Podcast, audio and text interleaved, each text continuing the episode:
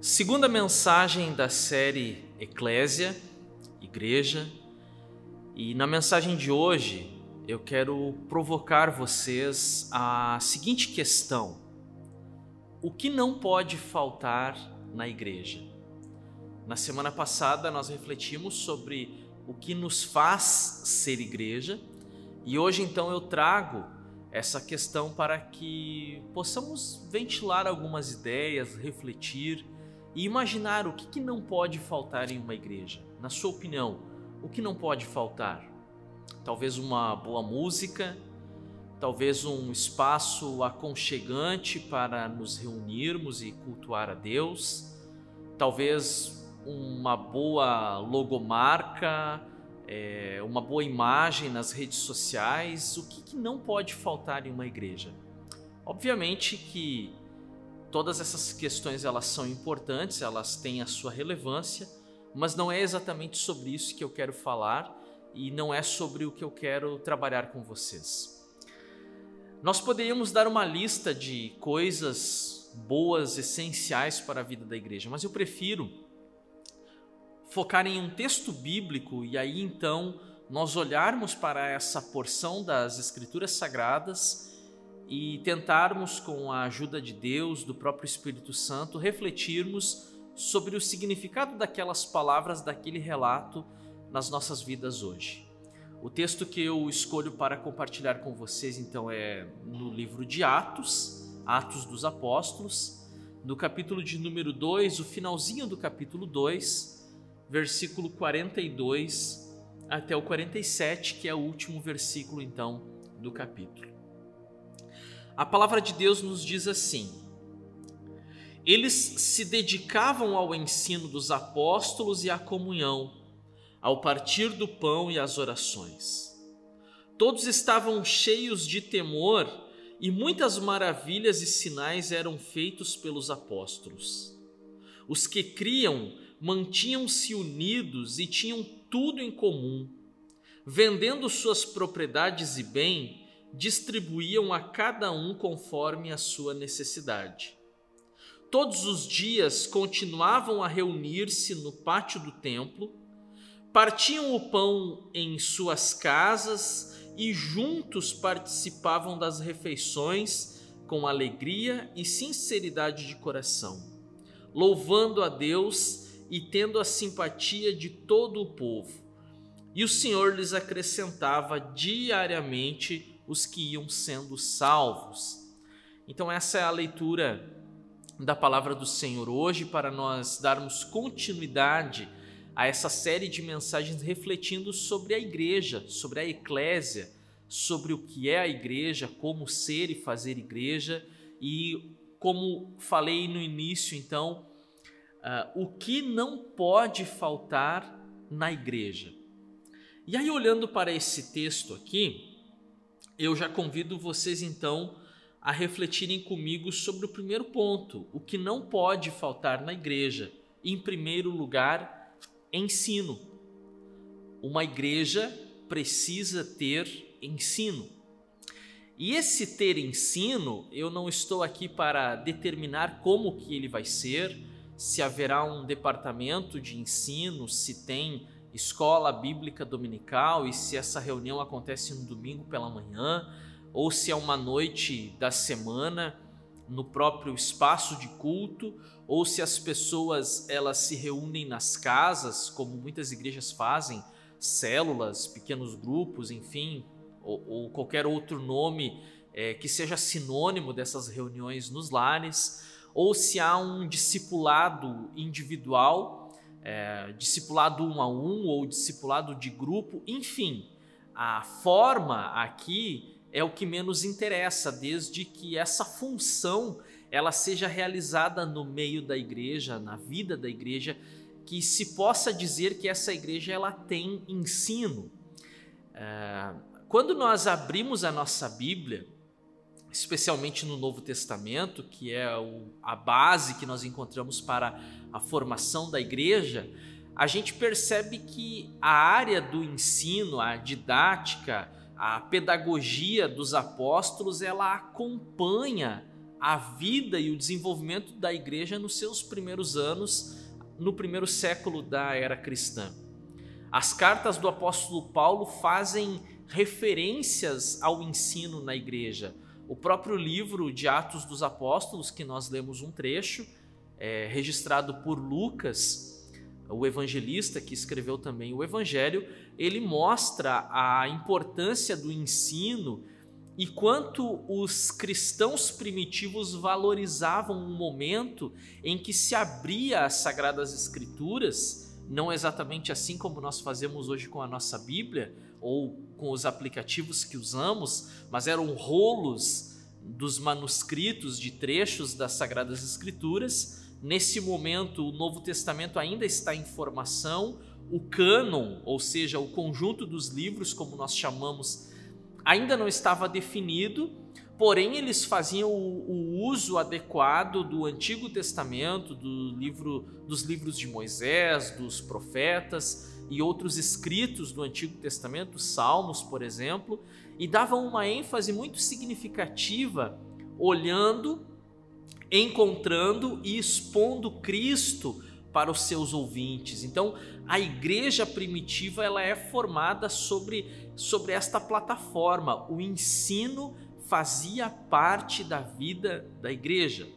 Tanto que nós vamos encontrar em várias passagens o apóstolo Paulo também falando a respeito é, do dom de ensinar, capítulo 12 de Romanos, você pode encontrar isso. Você encontra a respeito dos presbíteros que deveriam ensinar, fazer parte é, da função ministerial de um obreiro o ensinar as escrituras, o, o manusear a palavra de Deus, né?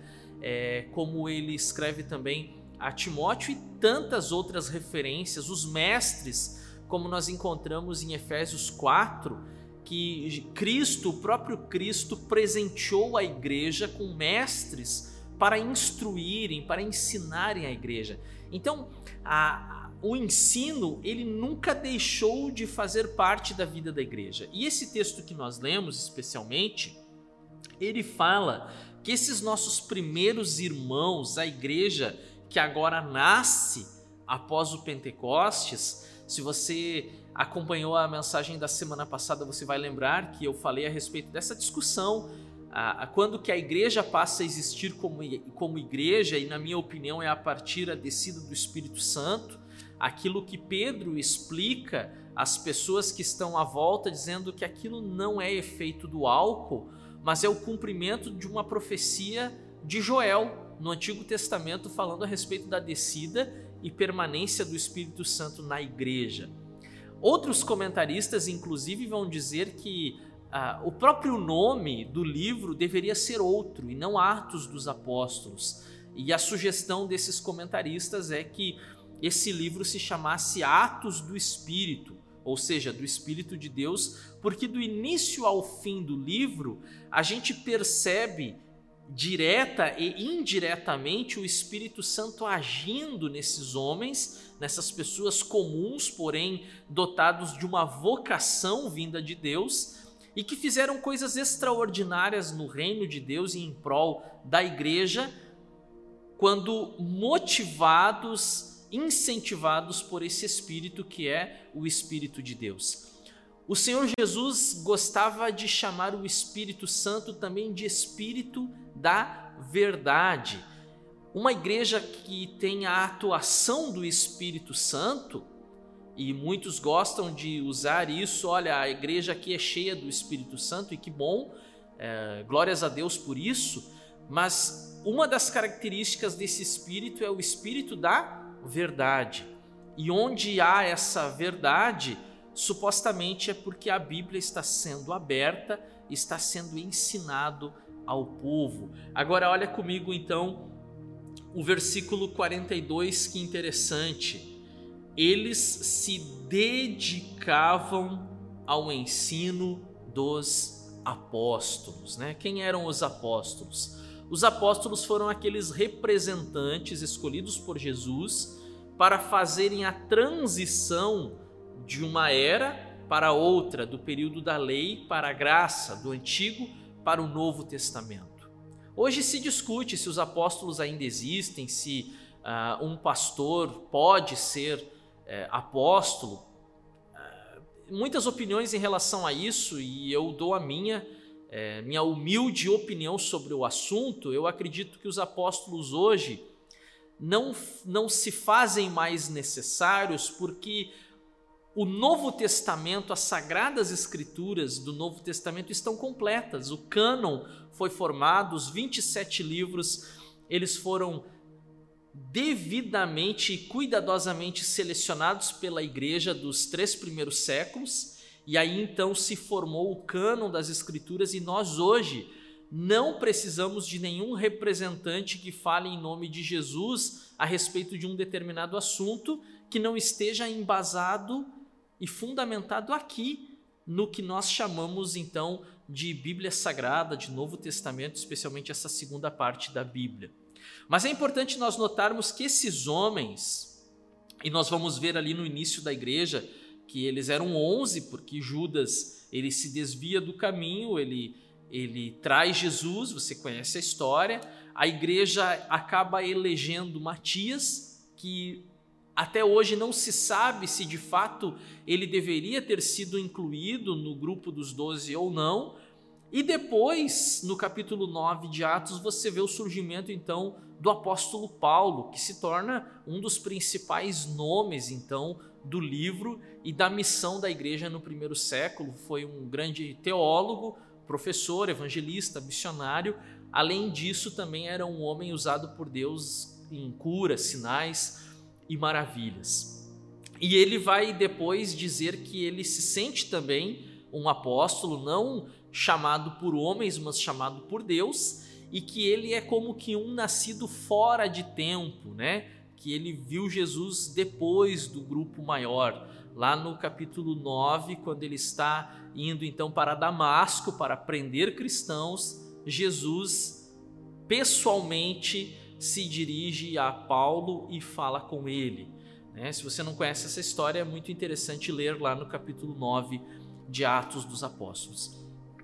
A igreja estava fundamentada, né, alicerçada no ensino dos apóstolos. A igreja, ela valorizava o momento de ensino que era que era disponibilizado pelos seus líderes. E aí eu faço essa pergunta se hoje nós, vocês que me ouvem, estão valorizando o ensino que está sendo uh, disponibilizado na sua congregação, na sua igreja, no lugar onde você faz parte.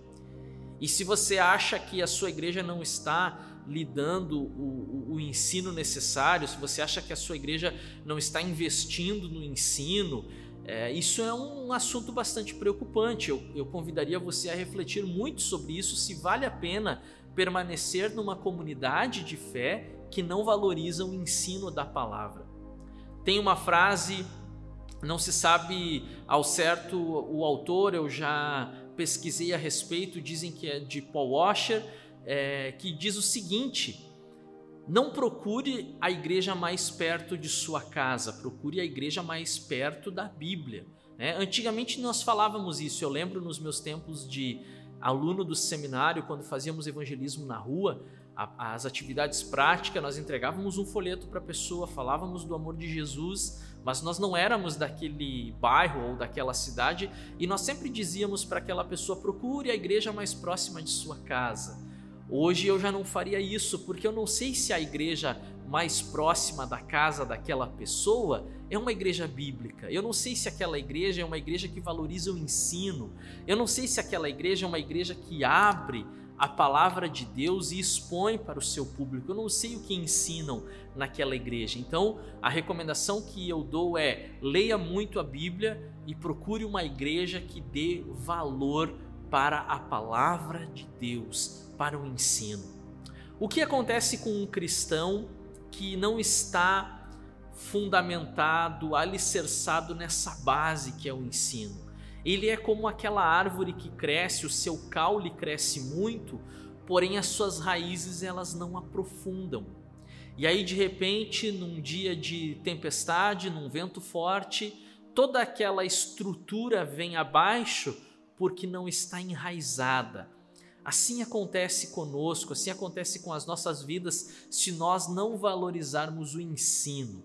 Então, se tem algo que não pode, em hipótese alguma, faltar na vida da igreja, é o ensino. A igreja precisa administrar muito bem essa missão, que é a de ensinar a palavra de Deus para as pessoas.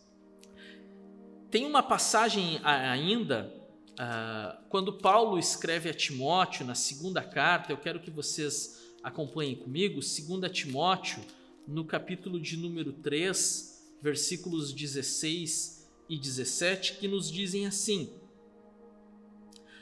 Toda a Escritura é inspirada por Deus e útil para o ensino, para a repreensão, para a correção e para a instrução na justiça, para que o homem de Deus seja apto e plenamente preparado para toda boa obra. Bom, isso tudo que eu li aqui é o que acontece quando a palavra de Deus ela é lançada, quando ela é ensinada, quando ela é explanada aos ouvintes, aos nossos corações, às nossas vidas. E o contrário disso tudo aqui é exatamente o que acontece quando não tem o ensino da palavra da Bíblia e quando não se prioriza na missão da igreja o ensinar a Bíblia, ou seja, vai faltar é, é, repreensão, vai faltar correção, vai faltar instrução na justiça, vai faltar homens e mulheres de Deus preparados para a obra, porque se não tem ensino, não tem formação de líderes, não há é, preparo de obreiros para cooperarem na obra de Deus. Por isso é importante nós valorizarmos o ensino, que não pode faltar na vida da igreja ensino.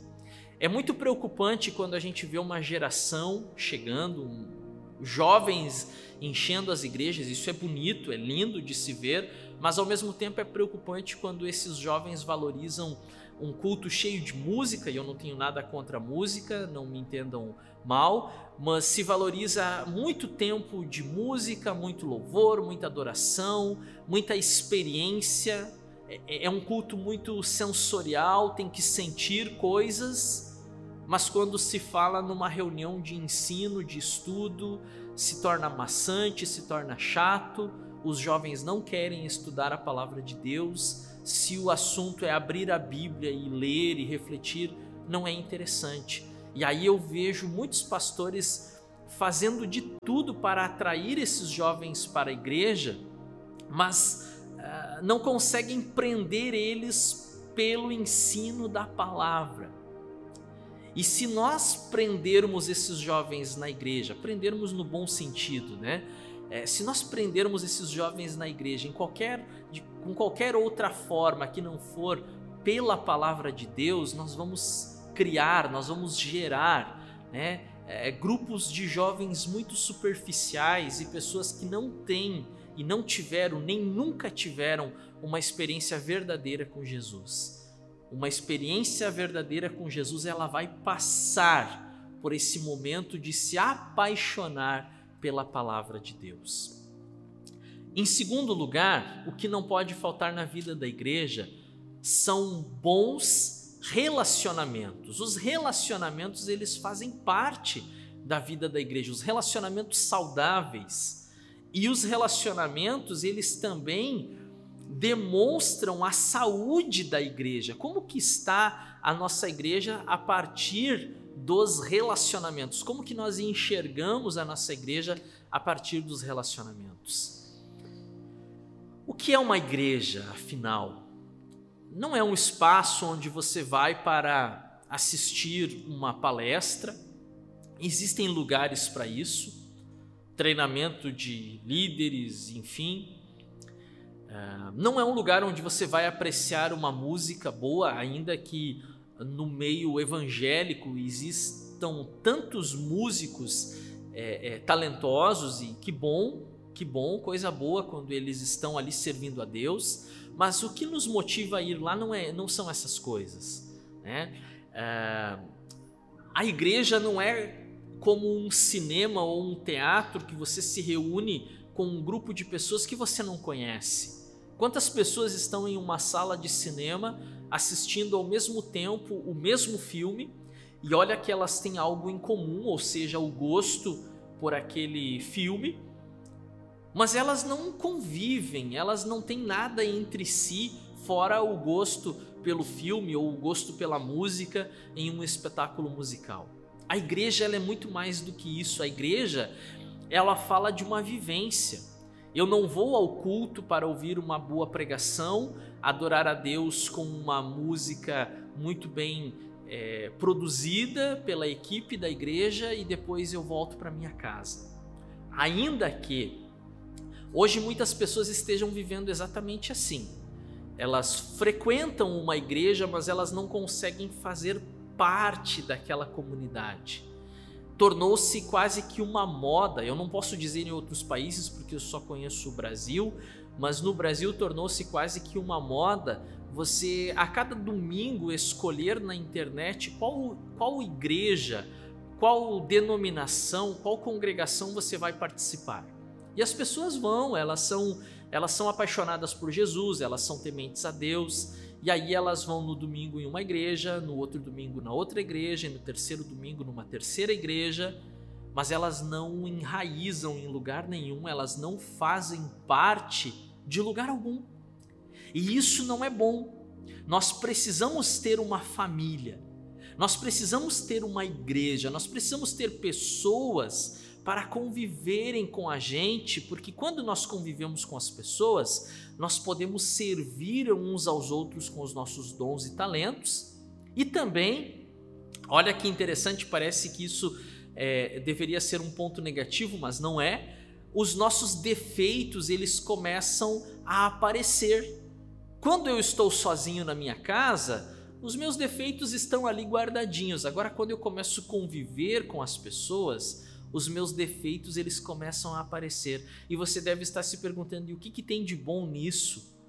O que tem de bom nisso é que a partir do outro eu posso ser corrigido, eu posso ser trabalhado, eu posso melhorar, eu posso crescer, eu posso amadurecer como pessoa, como ser humano, eu posso me tornar alguém melhor.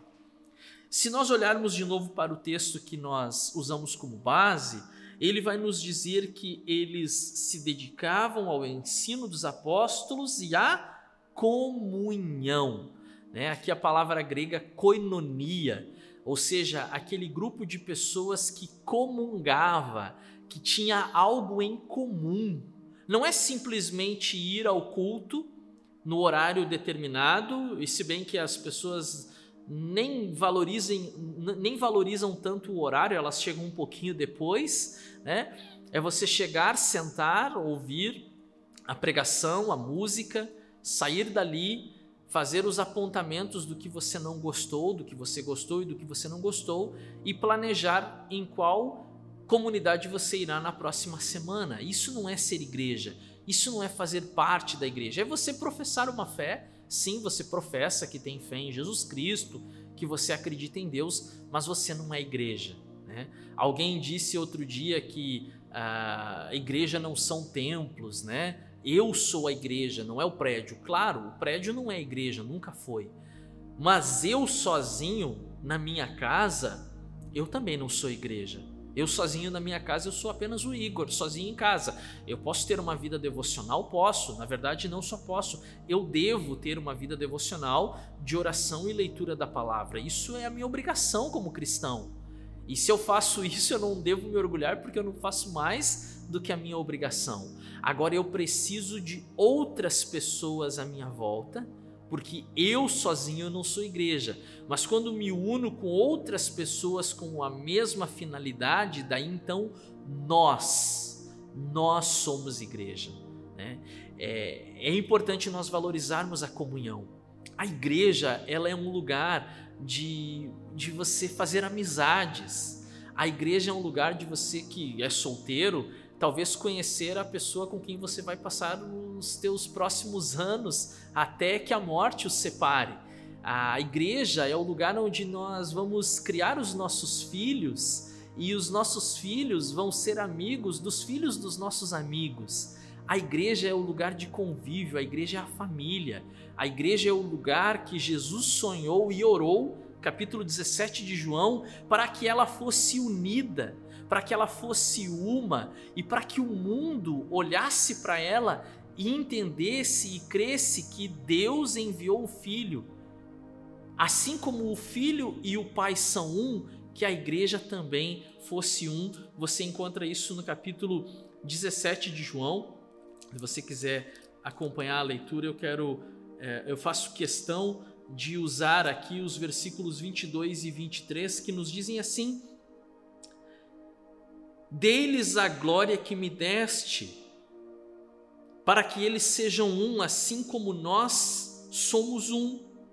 Eu neles e tu em mim, que eles sejam levados à plena unidade, para que o mundo saiba que tu me enviaste e os amaste como igualmente me amaste. Esse é o projeto, esse é o plano esse é o sonho de Deus para com a sua igreja, uma igreja unida, uma igreja que cuida uns dos outros. Olha que interessante, a igreja tem esse papel fundamental de cuidar uns dos outros. Nós nos cuidamos e se não estamos fazendo isso, nós precisamos refletir sobre o ser igreja.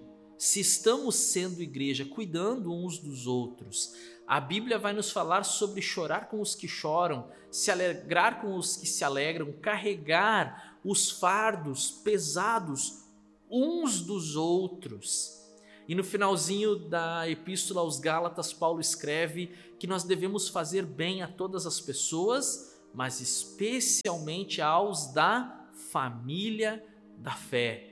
Precisamos ter esse cuidado. A igreja é o lugar de cuidarmos uns dos outros primeiramente de sermos cuidados e depois de cuidarmos de outras pessoas. Esse é o papel da igreja e isso não pode, em hipótese alguma, faltar na igreja. Os relacionamentos. Um lugar que você só frequenta e não faz amigos, que você não tem as pessoas como seus irmãos, que você não as conhece, não sabe os seus nomes, não sabe os seus gostos, não sabem o porquê que elas estão ali, Desculpa eu ter que falar, mas você não faz parte de uma igreja. Você visita uma igreja, você frequenta uma igreja, mas você não está inserido em uma comunidade chamada igreja.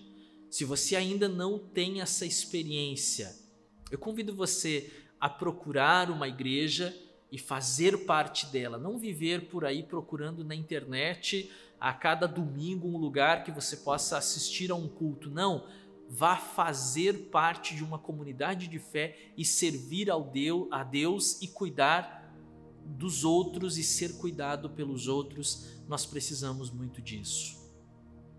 Em terceiro lugar, o que não pode faltar na igreja? O que não pode faltar na igreja em terceiro lugar? A adoração. Olha que interessante essa passagem ainda no versículo 42 eles se dedicavam ao ensino dos apóstolos e à comunhão e ao partir do pão e às orações. Esse partir do pão aqui ah, não, não é num sentido apenas de uma simples refeição. Aqui o sentido vai nos dar a ideia da ceia, do memorial do sacrifício de Jesus. E isso é algo que nós fazemos em unidade, nós fazemos congregados uns aos outros, reunidos juntos, né?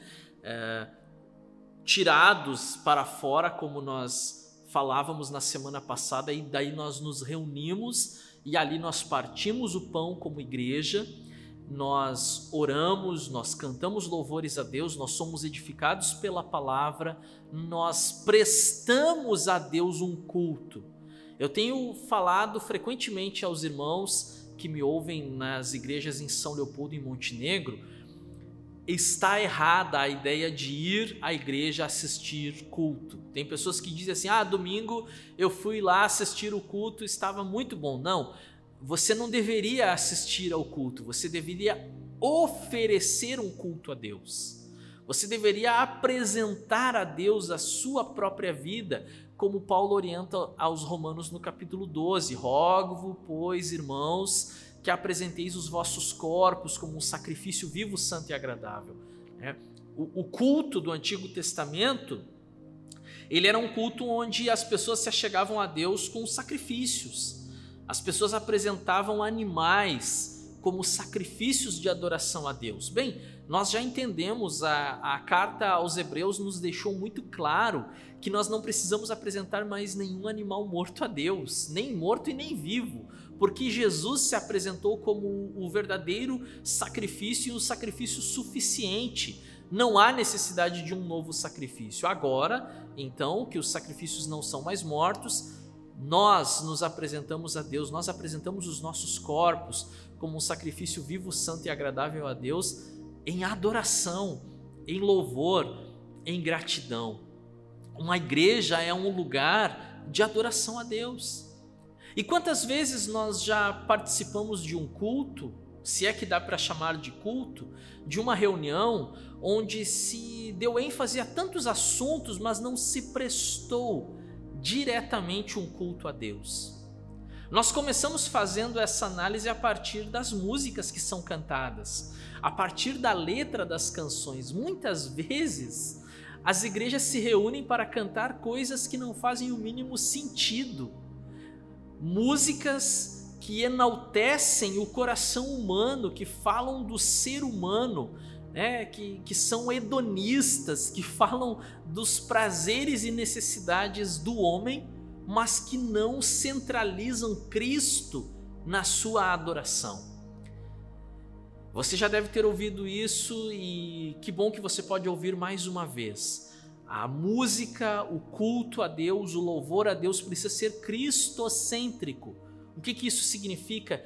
Jesus Cristo precisa estar no centro da pregação, da adoração, da música, do louvor a Deus na igreja. A igreja não é igreja se ela não estiver adorando Jesus.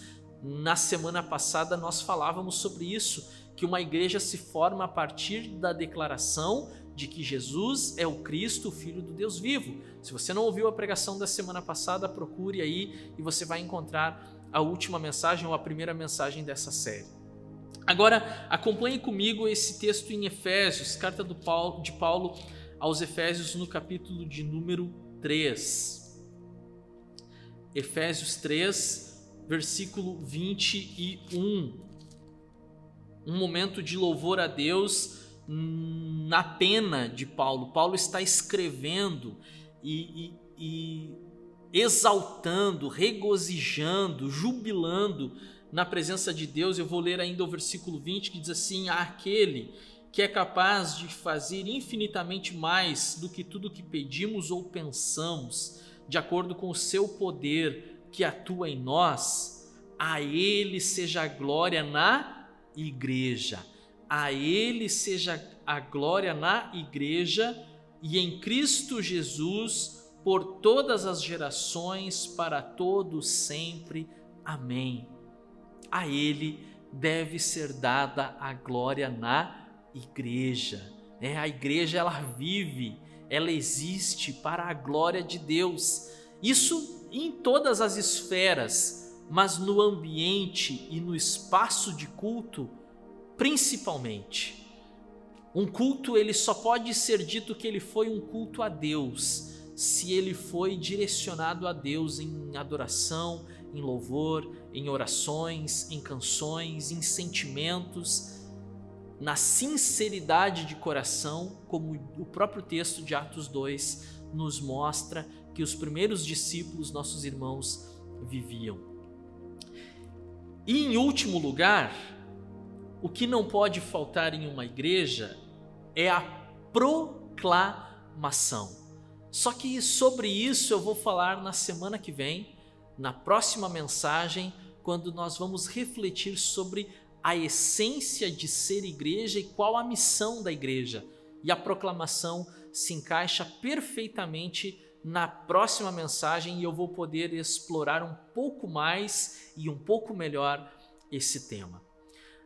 O meu desejo na mensagem de hoje é que Deus abençoe a tua vida que você possa estar aí na sua casa refletindo sobre fazer parte de uma igreja. Se você ainda não faz parte de uma igreja, assim que a, esse período de isolamento passar e que nós pudermos voltar às nossas reuniões, que você não fique em casa, que você procure uma igreja onde você possa servir e onde você possa ser corrigido, né? Isso fala do nosso orgulho. Nós não queremos ser corrigidos, mas nós precisamos de correção e nós podemos ser instrumento de Deus para a correção de outras pessoas. Que você possa procurar um lugar para adorar, para servir, para aprender da palavra uma igreja, não apenas perto da sua casa, mas principalmente perto da Bíblia, da palavra de Deus.